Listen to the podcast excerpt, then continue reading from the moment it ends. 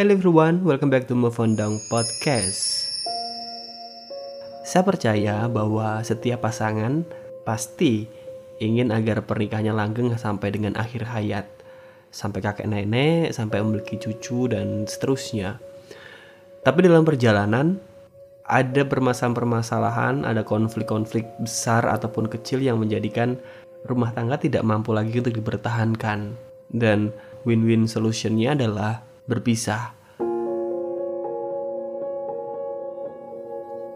Nah, perceraian di sini yang saya angkat bukanlah perceraian yang terjadi di kalangan para selebriti atau public figure yang menjadikan yang menjadikan perceraian ini sebagai sebuah bahan untuk mendongkrak popularitas. Tapi ini adalah perceraian di lingkaran masyarakat normal. Saya yakin bahwa menghadapi perceraian memang bukan hal yang mudah ya.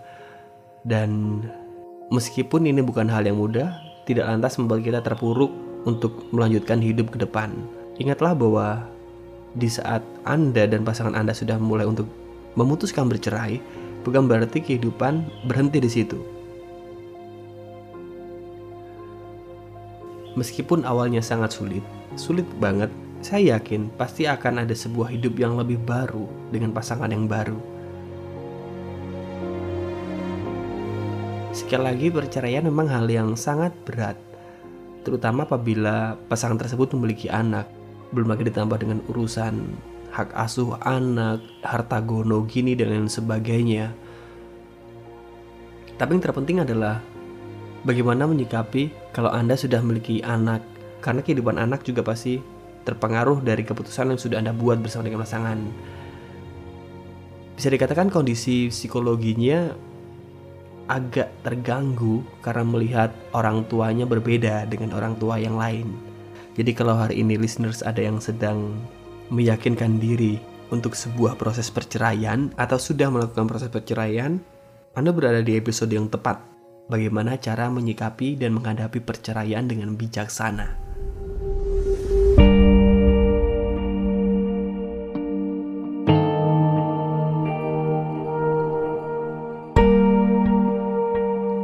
Ada banyak banget ya um, pasangan yang kita lihat di saat mereka memutuskan untuk bercerai, mereka akan saling tuding menuding. Sang istri akan menyalahkan sang suami dan sang suami akan menyalahkan istri, begitu seterusnya. Sebenarnya ini adalah suatu hal yang sangat sia-sia, seperti kita mencari mana yang lebih dahulu antara telur atau ayam. Tidak ada gunanya kita untuk mencari kesalahan siapa sih yang membuat uh, perceraian ini terjadi bukan masalah siapa yang menuntut atau dituntut, tapi masalah perceraian sudah terjadi. Jadi sudah tidak ada gunanya lagi kita untuk mencari siapa sih penyebab utama dalam perceraian.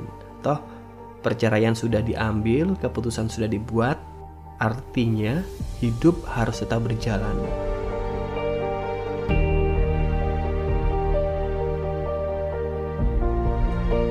Nah, kalau di antara listeners yang hari ini akan mengajukan proses cerai, saran dari saya, Anda nggak bisa sendiri. Dalam artian begini, mungkin Anda adalah sosok yang sangat independen, sangat individualistis, akan tetapi di saat menghadapi proses perceraian, lebih bijak kalau Anda mencoba untuk mencari dukungan dari keluarga atau mungkin teman, sahabat yang bisa membantu untuk proses perceraian agar lebih kuat. Dan gak ada salahnya kok kalau ingin berkonsultasi dengan pengacara, dengan terapis, atau bahkan dengan mediator. Terutama kalau di antara listeners ada yang bersatu sebagai PNS. Kita tahu bahwa uh, warga negara yang berstatus PNS atau militer ya agak kesusahan untuk mengurus proses perceraian karena ada tahapan-tahapan yang berbeda dengan proses perceraian uh, warga sipil biasa. Jadi nggak ada salahnya untuk mencari dukungan-dukungan dari orang sekitar.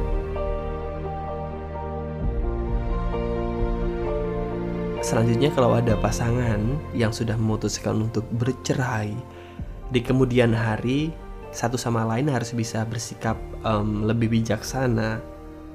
Kenapa seperti itu? Banyak kita jumpai pasangan pasangan-pasangan yang di saat sudah bercerai seakan-akan tidak ingin mengenal satu sama lain. Padahal sebenarnya kita tidak bisa menghilangkan sesuatu yang pernah ada di masa lalu kita. Karena kita di masa saat ini adalah hasil dari sesuatu di masa lalu.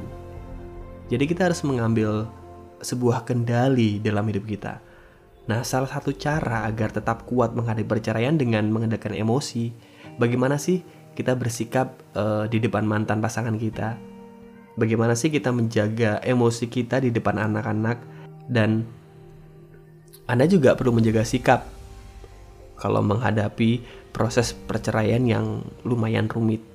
Dan satu hal yang perlu Anda ingat adalah Anda nggak pernah bisa mengontrol pasangan Anda. Maaf, Anda nggak pernah bisa mengontrol mantan pasangan Anda. Jadi jangan pernah berharap bahwa mantan pasangan Anda akan berbuat sesuai dengan keinginan Anda, akan berkata sesuai dengan keinginan Anda di depan anak atau mungkin di dalam atau dalam persidangan. Jadi lepaskan diri Anda dari keinginan untuk mengatur dia. Terimalah bahwa dia bisa bersikap sesuai dengan keinginan dan kemauannya sendiri. Begitu juga dengan Anda. Anda juga bisa bersikap dan berbuat sesuai dengan kemampuan Anda sendiri. Di Instagram ada yang nge-DM beberapa minggu yang lalu tentang konteks perceraian. Dia mengatakan bahwa dia merasa tersakiti bersama dengan pasangan dia pada waktu pernikahan. Dan dia menjadi korban atas ketidaksetiaan pasangannya. Belum lagi ditambah dengan uh, perlakuan buruk saat berumah tangga. Uniknya, meski sudah bercerai, dia masih saja merasa tersakiti dan dizolimi. Nah, kalau di antara listeners ada yang mengalami hal serupa dengan orang yang nge-DM di Instagram tadi, stop. Daripada membuang waktu untuk memikirkan orang yang telah menyakiti Anda, lebih baik bangkit. Lebih baik kita mencoba untuk berlari dan mengumpulkan tenaga untuk membina hidup yang baru. Anda juga harus bertahan demi hidup Anda ke depan. Kalau punya anak, Anda harus bisa membangun semangat yang positif kepada anak Anda. Dan kalau benar dia adalah pihak yang salah, sudah alam semesta pasti akan mengatur semua yang terbaik buat Anda. Jadi yang terbaik adalah pusatkan perhatian Anda untuk membahagiakan diri sendiri keluarga, anak-anak, saudara. Masalah siapa yang menyakiti di masa lalu, biarlah alam semesta dan Tuhan yang mengatur. Karena dengan begini, Anda nggak akan pernah takut untuk menghadapi perceraian dan nggak usah stres berlebihan. Kalau dulu Anda dan pasangan Anda menikah dengan baik-baik, apa pun yang terjadi dalam rumah tangga, berpisahlah dengan baik-baik. Saya nggak bosan-bosan mengatakan bahwa memang perceraian adalah sebuah proses yang menyakitkan. Perceraian memang proses yang sangat menyakitkan, apa pun alasannya. Jadi jangan pernah memperburuk situasi dengan menyakiti diri Anda hanya dengan mengingat masa lalu. Jadi lakukanlah kegiatan-kegiatan yang menyenangkan, kegiatan yang membuat nyaman. Saran ini mungkin terdengar mustahil ya. Terutama kalau bener-bener baru aja bercerai tapi nggak ada salahnya dicoba. Bisa pergi ke tempat spa, atau mungkin berendam di air hangat, minum teh di Cina mungkin. Jangan menyibukkan diri Anda dengan memikirkan apa sih yang harus dilakukan ke depannya. Jangan dulu. Saat ini Anda hanya perlu fokus untuk menerima rasa sakit yang timbul dan Anda bisa merawat diri Anda sebaik mungkin. Masalah bagaimana sih 10 tahun atau 20 tahun nanti ke depan? Jangan dipikirin dulu. Dan mungkin kalau listeners ingin berduka atas perceraian yang telah terjadi that's fine gak masalah. Mungkin pasangan kita adalah pasangan yang buruk pasangan yang gak setia pasangan yang kasar pasangan yang gak mampu ngebuat kita bahagia.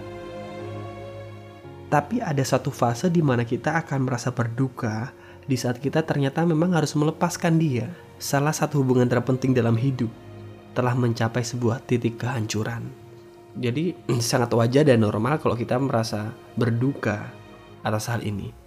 Terlepas dari apa sih penyebab perceraian, sekali lagi seperti apa yang saya katakan tadi, berhentilah untuk um, mencari siapakah penyebab perceraian.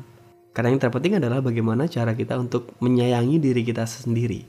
Dan kalau memang harus berduka, atas perceraian, berdukalah dengan cara yang menurut kita paling wajar dan tepat.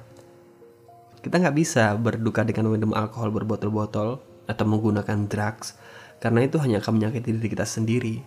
Jadi berdukalah dengan cara yang wajar, positif, dan tepat. Dan pada masa berduka, kita bisa menghindari pasangan kita. Dan saya yakin itu akan membuat diri kita lebih baik. Kemudian Anda bisa membentuk sebuah community atau sebuah uh, lingkaran pertemanan dengan orang-orang yang positif, orang-orang yang selalu mendukung Anda secara positif. Sadarilah bahwa memiliki jaringan pendukung adalah bagian penting dari proses penyembuhan pasca perceraian. Jadi pastikan Anda memilih orang-orang yang memang benar-benar care, bukan sekedar tertarik untuk bergosip atau mungkin menjelek-jelekan mantan pasangan Anda. Karena sering ya, kalau ada orang yang baru bercerai kemudian ada teman-teman datang akhirnya dia akan mengorek kejelekan-kejelekan mantan pasangan Anda. Stop di situ. Carilah orang-orang yang benar-benar suportif yang mendukung Anda baik uh, dalam kegiatan atau mungkin dalam uh, pembentukan sikap. Dan mungkin kalau memang ada rasa stres, sekali lagi itu wajar dan normal. Biasanya kalau orang udah stres, susah banget ya untuk tidur ya. Tidur bawaannya ke bawah mimpi buruk dan sebagainya dan kemudian emosinya menjadi tidak stabil. Mungkin ada sedikit godaan-godaan untuk mengkonsumsi obat-obatan, mengkonsumsi alkohol, atau mungkin perilaku-perilaku negatif yang berbahaya. Perlu diingat bahwa zat-zat yang ya seperti itu mungkin mampu untuk mematikan rasa, tapi sejenak, sebentar doang. Tapi kalau benar-benar menyembuhkan, sejujurnya enggak gitu. Zat-zat tadi hanya akan membantu Anda sementara, mungkin hanya satu atau dua jam, dan kemudian setelah pengaruhnya hilang, Anda akan kembali dalam permasalahan yang baru. Jadi kalau Anda merasa stres, Anda bisa mengelola rasa stres tersebut dengan cara yang sehat. Anda bisa solo traveler seperti yang saya katakan tadi, atau mungkin uh, bermeditasi. Karena meditasi sangat baik ya untuk menghilangkan rasa stres. Jadi itu, jadi kalau mungkin ada yang saat ini sedang dalam proses membina hidup pasca perceraian atau mungkin sedang mengurus proses perceraian, saya bisa mengatakan hidup tidak berakhir di sini. Hidup Anda masih terus berjalan, masih banyak orang-orang yang membutuhkan perhatian Anda, masih banyak orang-orang menyayangi Anda. Karena apabila satu-satunya jalan adalah perceraian, maka jadikanlah perceraian itu sesuatu yang baik untuk kehidupan Anda ke depan.